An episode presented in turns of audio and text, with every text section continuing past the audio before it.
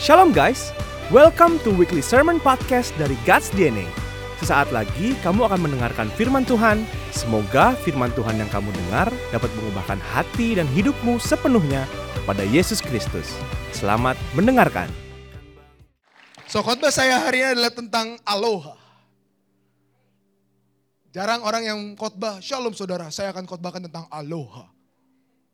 Saya akan hari ini khotbah tentang aloha. Saya cari-cari, ah, sorry, terlalu baku. Koko cari-cari tentang aloha. Saya pusing aloha ini maksudnya apa. Ternyata ini dari bahasa Hawaii teman-teman. Dan aloha itu terdiri dari dua kata, alo dan ha. Alo dan ha. Kata alo itu adalah artinya tatap muka. Tatap mukanya itu bukan cuma sekedar banyak kayak gini, tapi tatap mukanya face to face. Alo, tatap muka face to face. Jadi hari ini kita berdoa bahwa kamu boleh datang ke tempat ini setiap minggu, tapi jauh lebih baik kalau bisa kita tatap muka demi muka. Berarti tandanya ada hubungan yang lebih intim dibanding kamu cuma datang setiap bulan. Saat kita mengucapkan aloha, berarti ada hubungan tatap muka. Jadi kalau misalkan ketemu Ko Andre di mall, siapa? Hai Ko Andre. Hai, aloha. Tatap muka. Dan yang paling luar biasanya lagi adalah bukan alo doang, tapi ada ha, katakan ha. Ha ini artinya adalah satu. Coba kalian ha gitu. Coba lagi sekali lagi, ha. Ada yang bisa ngomong ha tanpa mengeluarkan nafas? A, a, a. Nggak jadi ha. Jadinya apa? A. Tapi ha mengeluarkan nafas. Kamu tahu arti ha apa? Arti ha dalam bahasa Hawaii adalah nafas kehidupan. Aloha berarti tandanya perjumpaan bersama dengan nafas kehidupan.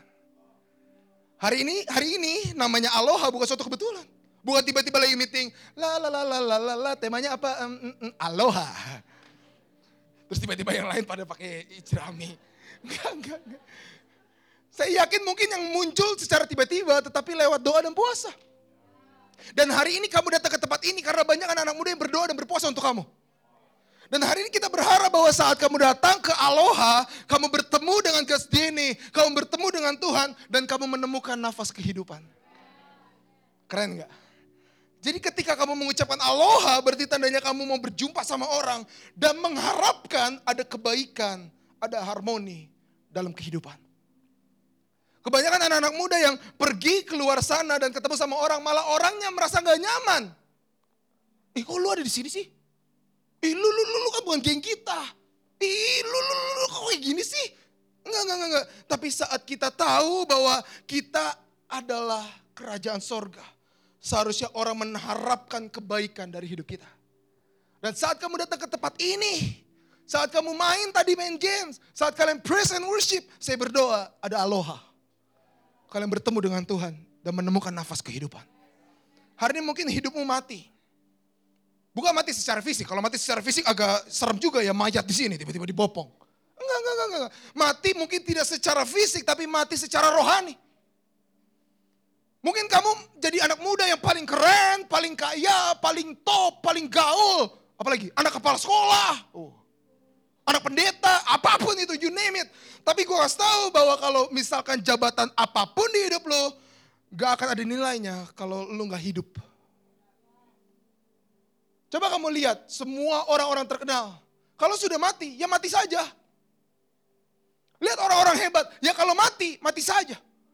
Dan banyak anak-anak muda yang mengharapkan ketenaran, oh, main TikTok, wah, gini-gini, waduh.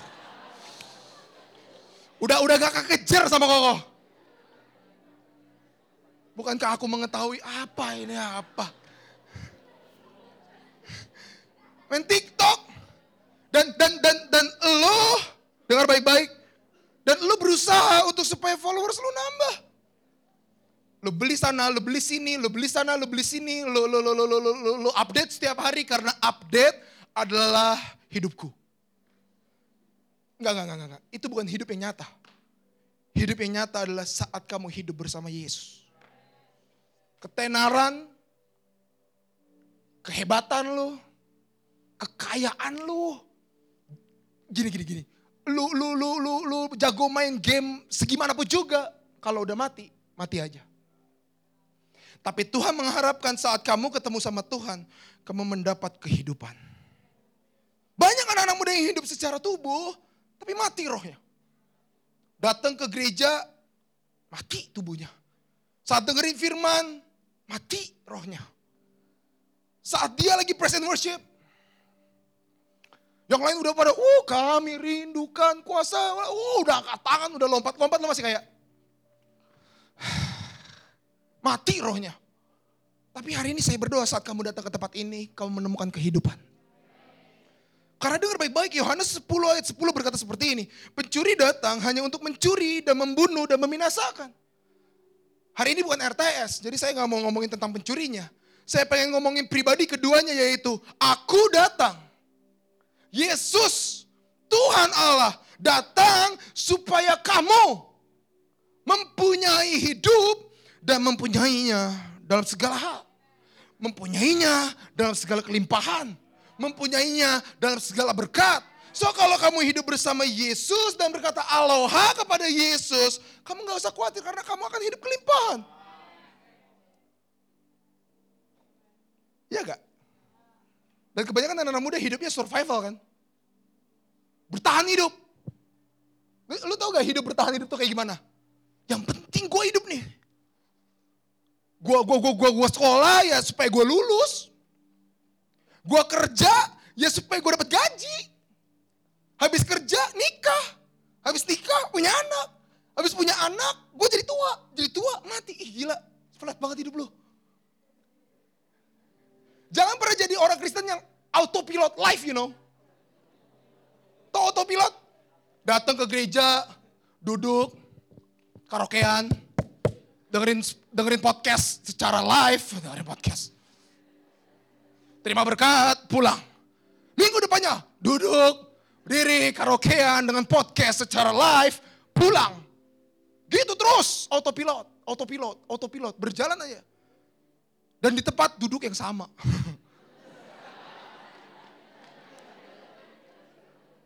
Ada kan yang kayak gitu kan? Datang ke gereja, lo kok duduk sini? 20 tahun yang lalu, gue udah di sini. Get out. Hello. Jangan jadi autopilot life karena kenapa? Kalau kita hidup gitu-gitu aja, pencuri udah datang untuk mencuri. Tapi Yesus datang untuk memberikan kamu hidup. Dia Bapak yang baik. Dia nggak pengen kamu cuma survival doang, cuma survive, berusaha bertahan hidup. No, no, no, no. Kamu harus hidup dalam kelimpahan. Jangan ngendok. Jangan jangan ada di zona nyaman. Kalau kalau pernah main CS, saya juga pernah kok main CS. Main game tuh nggak dosa. Yang dosa itu main game lebih banyak daripada baca Alkitab. Nah itu dosa. Ya ya ya ketusuk ya. Uh, saya, saya ulangin lagi ya. Soalnya kata Kobias tadi janjinya bilang, e, Dre lu jangan galak-galak ya. Iya, iya, ya, siap. Kalau di hari Minggu, kebenaran tetap kebenaran. Hari ini kebenaran tetap kebenaran. Jangan ngendok. Main CS, di box aja. Endok aja. Menang sih.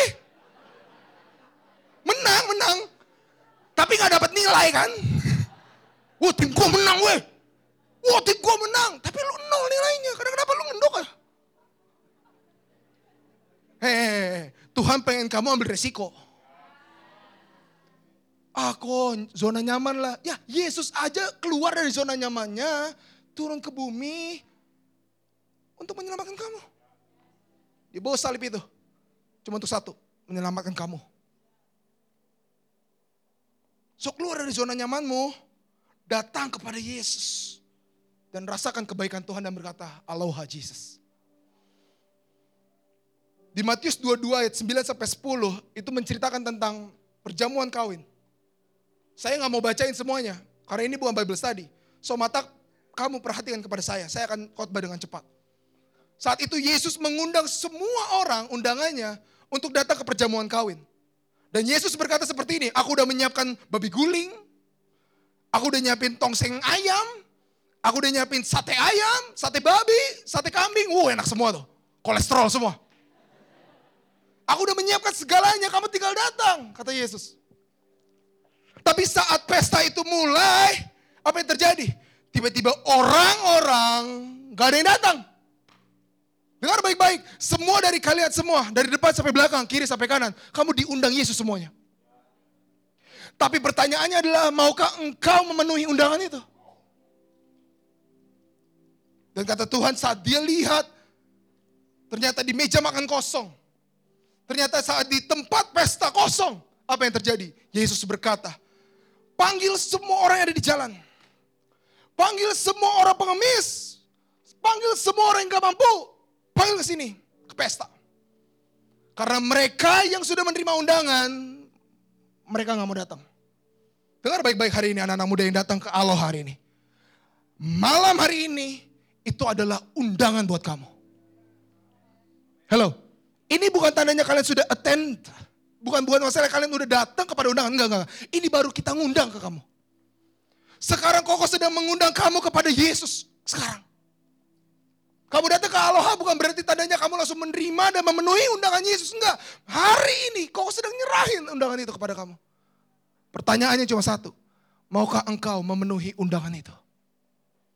Dan every one of you, you are invited. Semua dari kalian diundang. Tapi kok gue udah buat dosa ini. Tapi kok gue udah buat dosa ini. Kok gue udah buat dosa itu. Gue udah ngelakuin ini, gue udah ngelakuin itu. Nah, nah, nah, you are invited.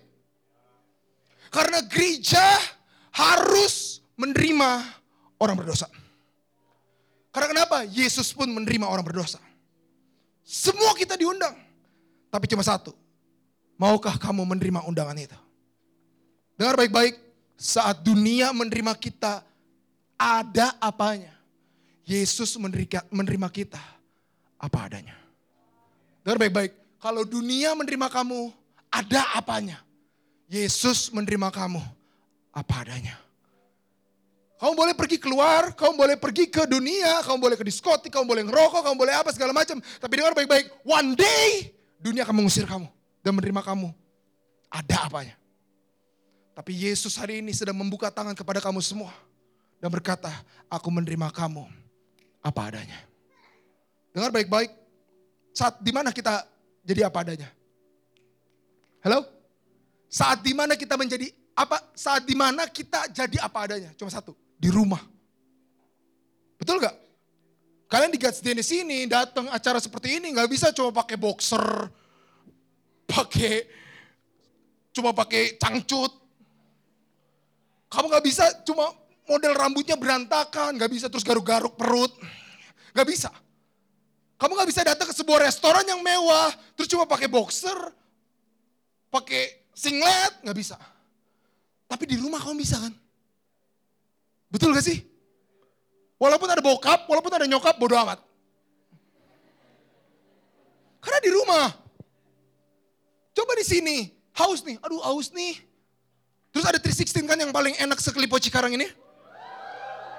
Yang bukanya cuma hari Sabtu sama Minggu. Kalian gak bisa nggak bisa datang, tiba-tiba ngomong ke siapa baristanya, ke baristanya dia ngomong, bikinin satu. Pergi nggak bayar coba. Gak bisa kan? Tapi coba di rumah. Kalau lu aus, gak mungkin gini. Pah, lapor. Izin, mau minum air putih 600 ml. Apakah diizinkan? Papanya bilang, enggak, terima kasih. Enggak kan? Kalau lu aus, ambil aja. Kalau lu mau buka baju, buka baju aja. Bener gak? Kalau kalau lu kalau kalau lu mau makan makan aja. Karena kenapa? Itu di rumah. Dengar baik-baik. God's DNA is at home. Tempat ini, hadirat Tuhan ini harus jadi rumah bagi kamu. Dan semua orang bisa bangun rumah. Tapi dengar baik-baik, belum tentu mereka punya suasana rumah. Oh, semua orang bisa bangun gereja, tapi belum tentu mereka bisa bikin suasana keluarga. Yang dibutuhkan oleh kamu bukan cuma sekedar rumah dalam gedung, tetapi yang kamu butuhkan adalah suasana kekeluargaannya. So hari ini di samping kiri dan kanan kamu adalah keluargamu. Dengar baik-baik, dengar baik-baik. Perhatikan ke, ke depan. Gereja gak boleh jadi event. Kalau kita di event, di sebuah konser, wah, kita di sebuah konser yang gede banget. Apa yang terjadi? Kita harus beli tiket, nonton, di entertain, pulang. Enggak. Gereja bukan konser. Gereja gak boleh jadi rumah sakit doang. Kamu tahu rumah sakit? Kamu datang, lagi sakit, saat sembuh, kamu check out. Bener gak? Coba lihat, banyak anak-anak muda yang menganggap gereja adalah rumah sakit. Jadi otomatis saat dia terluka, saat dia datang, dia berharap kesembuhan, saat sembuh dia kabur.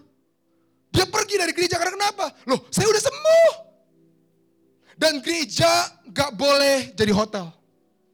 Menikmati, oh drumnya asik ya, wow lightingnya asik ya, wow pemain keyboardnya asik ya, wow medianya asik ya, habis asik, asik, pulang. Enggak, enggak, enggak. Gereja bukan konser, gereja bukan rumah sakit, gereja bukan hotel. Tapi gereja adalah rumah. Ke mana pun engkau pergi, engkau tahu di mana rumahmu. Ke mana pun engkau pergi sejauh apa pun, kamu tahu rumahmu. Rumahmu ada di tempat ini, di hadirat Tuhan. Yang percaya boleh lambaikan tangannya. Kasih tepuk tangan yang meriah untuk Tuhan Yesus. So kamu datang ke tempat ini, hari ini ikut welcoming party. Don't be a visitor. Be a part of family. Saya ulangi lagi. Don't be a visitor. Be a part of family. Apa bedanya visitor sama family? Coba lihat kalau kamu lagi bertamu sama di, di, di, di rumah orang. Pasti isi cuma satu, gibah. Datang, ih kok tanamannya mati sih? Pintu, ih kok Excelnya rusak sih?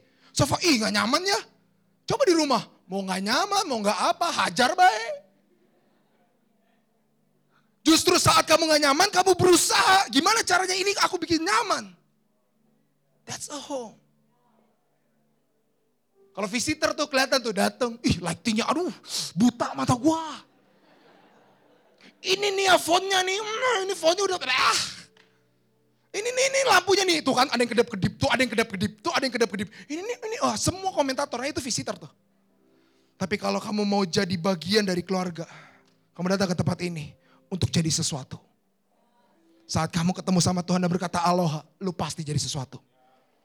Dengar baik-baik, gereja harus jadi rumah. Kalau di rumah, kamu bisa jadi diri sendiri. Dan yang kedua, kamu harus tertanam. Saya ulangi lagi, kalau kamu mau be a part of family, mau jadi jadi jadi bagian dalam dalam keluarga, tertanamlah. Saya sekarang mau nanya ke kalian, banyak gak orang Kristen yang datang ke gereja? Banyak gak? Banyak, bukan banyak lagi. Banyak. Setiap minggu aja anak-anak muda yang datang ke tempat ini 300 sampai 400. Belum dari gereja lain. Di depan, di gedung utama, itu seminggu bisa datang 3.000 sampai 4.000 orang. Banyak gak? Banyak. Tapi dengar, nggak banyak yang tertanam. Maksudnya apa kok tertanam? Kalau saya sedang bangun, uh, kalau saya lagi nanemin tumbuhan, saat dia sedang bertumbuh saya harus pindahin ke sini. Bertumbuh dikit, saya pindahin lagi sini. Saya pindahin lagi sini, saya pindahin lagi sini. Maka pertumbuhannya nggak akan cepat. Tapi kamu harus tertanam di satu tempat, disiram, dipupuki, sampai kamu berbuah. Maksudnya apa kok? Jadilah bagian dari share group. Jangan cuma datang ke gereja, tapi jadilah bagian dari sel group. Dengar baik-baik. Saya dulu punya kesaksian sedikit. Dulu saya punya gereja isinya 20 sampai 30 orang. Saya mau buat sel group. Pas lagi bikin sel group, saya undang 20 orang itu. Ayo ikut sel group saya ya, ikut sel group saya ya, ikut sel group saya ya. Saya sampai sewa gerobak bakso. Bukan bukan beli bakso, gerobak baksonya gue bawa ke rumah. Gokil gak? Bang, pokoknya jam 4 sore gak mau tahu di depan rumah saya. Oh siap bos. Intinya udah nyiapin 20 sampai 30 mangkok bakso. Wih gokil. Kirain yang datang 20 jam 5. Ini baru kita berdua nih, saya sama kakak saya. Jam setengah enam. Tok tok tok. Wih puji Tuhan. Sahabat saya datang, Ko Sofian. Bertiga aja nih sampai jam 6. Tok tok tok. DT datang, teman saya juga. Berempat. Kita tungguin sampai jam 7. Sampai itu tukang bakso udah kabur. Cuma empat orang. Akhirnya tukang baksonya cuma naruhin mangkok baksonya 20. Eh makanlah. Piringnya besok balikin. Jadi otomatis berempat makan 20 baso. Bisa bayangin nggak? Jadi satu orang bisa makan berapa tuh mangkok? Lima. Makanya, ya.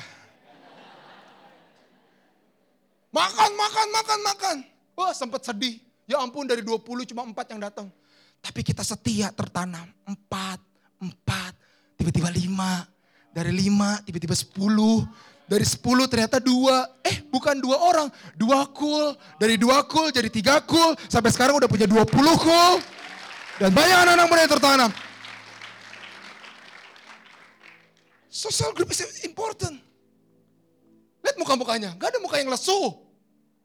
Karena semua sel grup penuh dengan fun. Sel grup penuh dengan sejahtera. Sel grup saling membangun. Kalau kalian lihat muka-muka di sini yang sepet semua, gak ada. Semua ceria. Ini gak dipaksa ya, ayo senyum, ayo senyum. Enggak. Ayo foto, langsung kayak gini. Saya percaya one day kamu ada di foto ini. Kalian tertanam dalam sel grup. Kasih, kasih tepuk tangan yang meriah untuk Tuhan Yesus. So, di beberapa foto ini ada satu orang, ada gak ya? Kayaknya ada satu orang. Nanti ada foto-fotonya juga. Ada satu orang, ah ada, ada, ada. Ada satu orang yang akan kesaksian hari ini. Saya nggak mau khotbah sendirian, saya harus ditemenin. Baru baik, waktu itu saya kesaksian sedikit sama orang ini. Dia itu dulu agamanya bukan Kristen agamanya non-Kristen. Singkat cerita, temennya yang non-Kristen yang sudah jadi Kristen, nah bingung gak lo? Temennya nih yang non-Kristen, yang udah berubah jadi Kristen, ngajakin dia yang non-Kristen untuk masuk Kristen. Bingung gak lo? Sama. Singkat cerita, temennya ini saya ajakin, ayo ikut koko khotbah di salah satu gereja. Nah temennya ini ngajakin temen yang non-Kristen ini. Saya kenalan, nah, halo, iya segala macam. Kayaknya mukanya baru ya, iya kok aku baru. Baru datang ke sini, enggak, baru mengenal Kristus, coba bayangin. Saya bilang, kok kamu mau ikut khotbah saya? Saya mau ketemu Yesus kok. Dan hari ini, dulu dia belum mengenal Kristus, sekarang dia melayani anak, -anak muda. So, Vincent, boleh ke depan, kita kasih tepuk tangan dulu.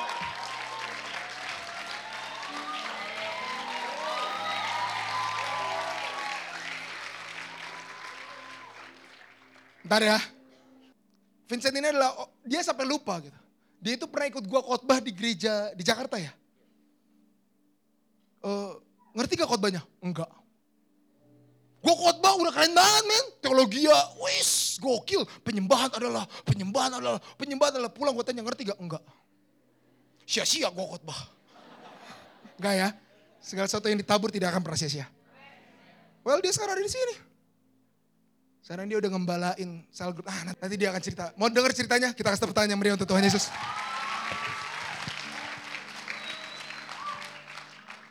Aloha. Jadi mungkin aku perkenalin diri aku sekali lagi. Jadi nama aku Vincent. Aku sekarang umurnya 20 tahun dan aku lagi kuliah di Presiden University jurusan Teknik Elektro. Seperti yang Ko Andre tadi katakan, aku dulu Buddhis dan itu kurang lebih aku jalanin 17 tahun. Aku dilahirkan di keluarga Buddhis, aku dibesarkan di keluarga Buddhis. Sampai satu titik aku itu berubah. Nah, tapi singkatnya aku pengen cerita sedikit tentang diriku adalah aku bukan orang yang suka bergaul sama orang. Aku tipe orang yang kalau aku bilang aku benar-benar introvert. Introvert sejati lah aku itu. Yang kalau kamu introvert, aku lebih introvert gitu pokoknya. Dan aku tuh sampai kayak kalau kamu kasih pilihan, aku mesti ngomong sama orang atau aku diem 24 jam, aku bakal pilih diem 24 jam itu. Karena aku bener-bener gak suka ngomong sama orang. Aku lebih pilih, udahlah mending gue diem aja lah, ngapain ketemu sama orang. Bahkan aku sampai gak bisa percaya sama orang. Aku bukan tipe yang bisa kerja dalam tim. Setiap kali aku kerja dalam tim, aku gak pernah bakal ngandelin timku. Aku pasti kerjain semuanya sendiri aja. Karena aku ngerasa orang lain itu bakal jadi beban aja buat aku. Tapi sampai satu momen pas aku SMA waktu itu, aku dikasih kepercayaan untuk megang sebuah event. Tapi singkatnya, di event itu aku ngerjain itu semua sendiri dan guess what? Aku gagal. Event itu kacau balau semuanya. Event itu bener-bener gagal, ngecewain teman-temanku, bikin sakit bahkan guru-guru dan lain sebagainya itu bener-bener kacau itu semua. Dan aku bener-bener putus asa di sana. Tapi sampai, sampai, satu momen teman aku tiba-tiba ngajakin aja gitu. Dan ikut ibadah yuk. Ya aku mikir, ah apa sih ini? Kayak out of nowhere dia tiba-tiba ngajakin aja gitu. Dan aku ikut aja gitu. Kayak aku nggak tahu lagi mau ngapain, aku yang putus asa saat itu, ya udah aku ikut aja. Di saat itu aku mulai kenal Yesus dari dari dia ngajakin itu. Dari isengnya dia, dari dari dari dia yang ngajakin aku, ngajakin aja udah, aku bisa kenal Yesus sampai sekarang ini. Dan bahkan sekarang ini aku bisa kenal bukan cuma Yesus, tapi kenal komunitas ini. Aku kenal Gas DNA. Dan sampai akhirnya aku memutuskan untuk gue mau dong ikut Gas DNA terus. Dan lebih dari itu, gue bahkan pengen sampai pelayanan. Gue pengen ngasih hidup gue. Biar apa yang bisa gue lakuin, gue lakuin bukan lagi buat mereka yang dulu ngebantu gue, tapi sekarang gue pengen ngebantuin orang lain. Gue pengen melayani orang lain gue di sini melayani sebagai barista. Mungkin kalau kalian setiap minggu lihat, mungkin kalian bisa ngeliat gue di sana ya bikin minuman dan dan samping itu aku juga ngembalain satu, dua dan bahkan tiga sel group.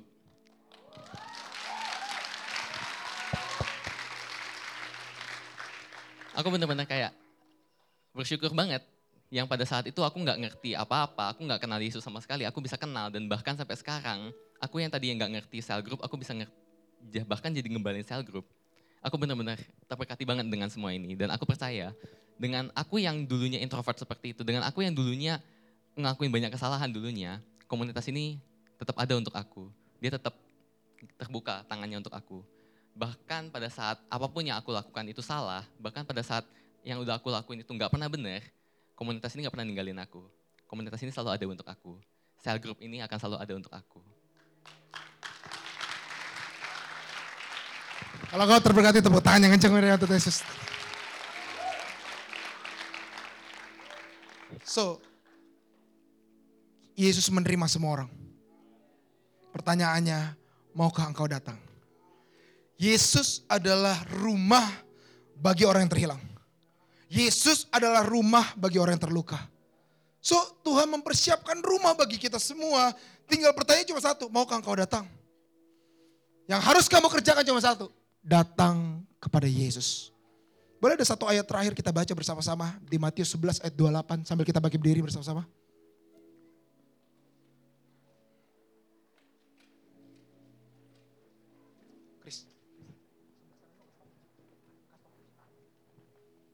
Matius 11 ayat 28 kita baca bersama-sama. 3, 2, 1. Marilah kepadaku semua yang letih lesu dan berbeban berat. Aku akan memberikan. Dengar baik-baik firman Tuhan gak pernah berkata begini. Marilah kepadaku yang kudus banget.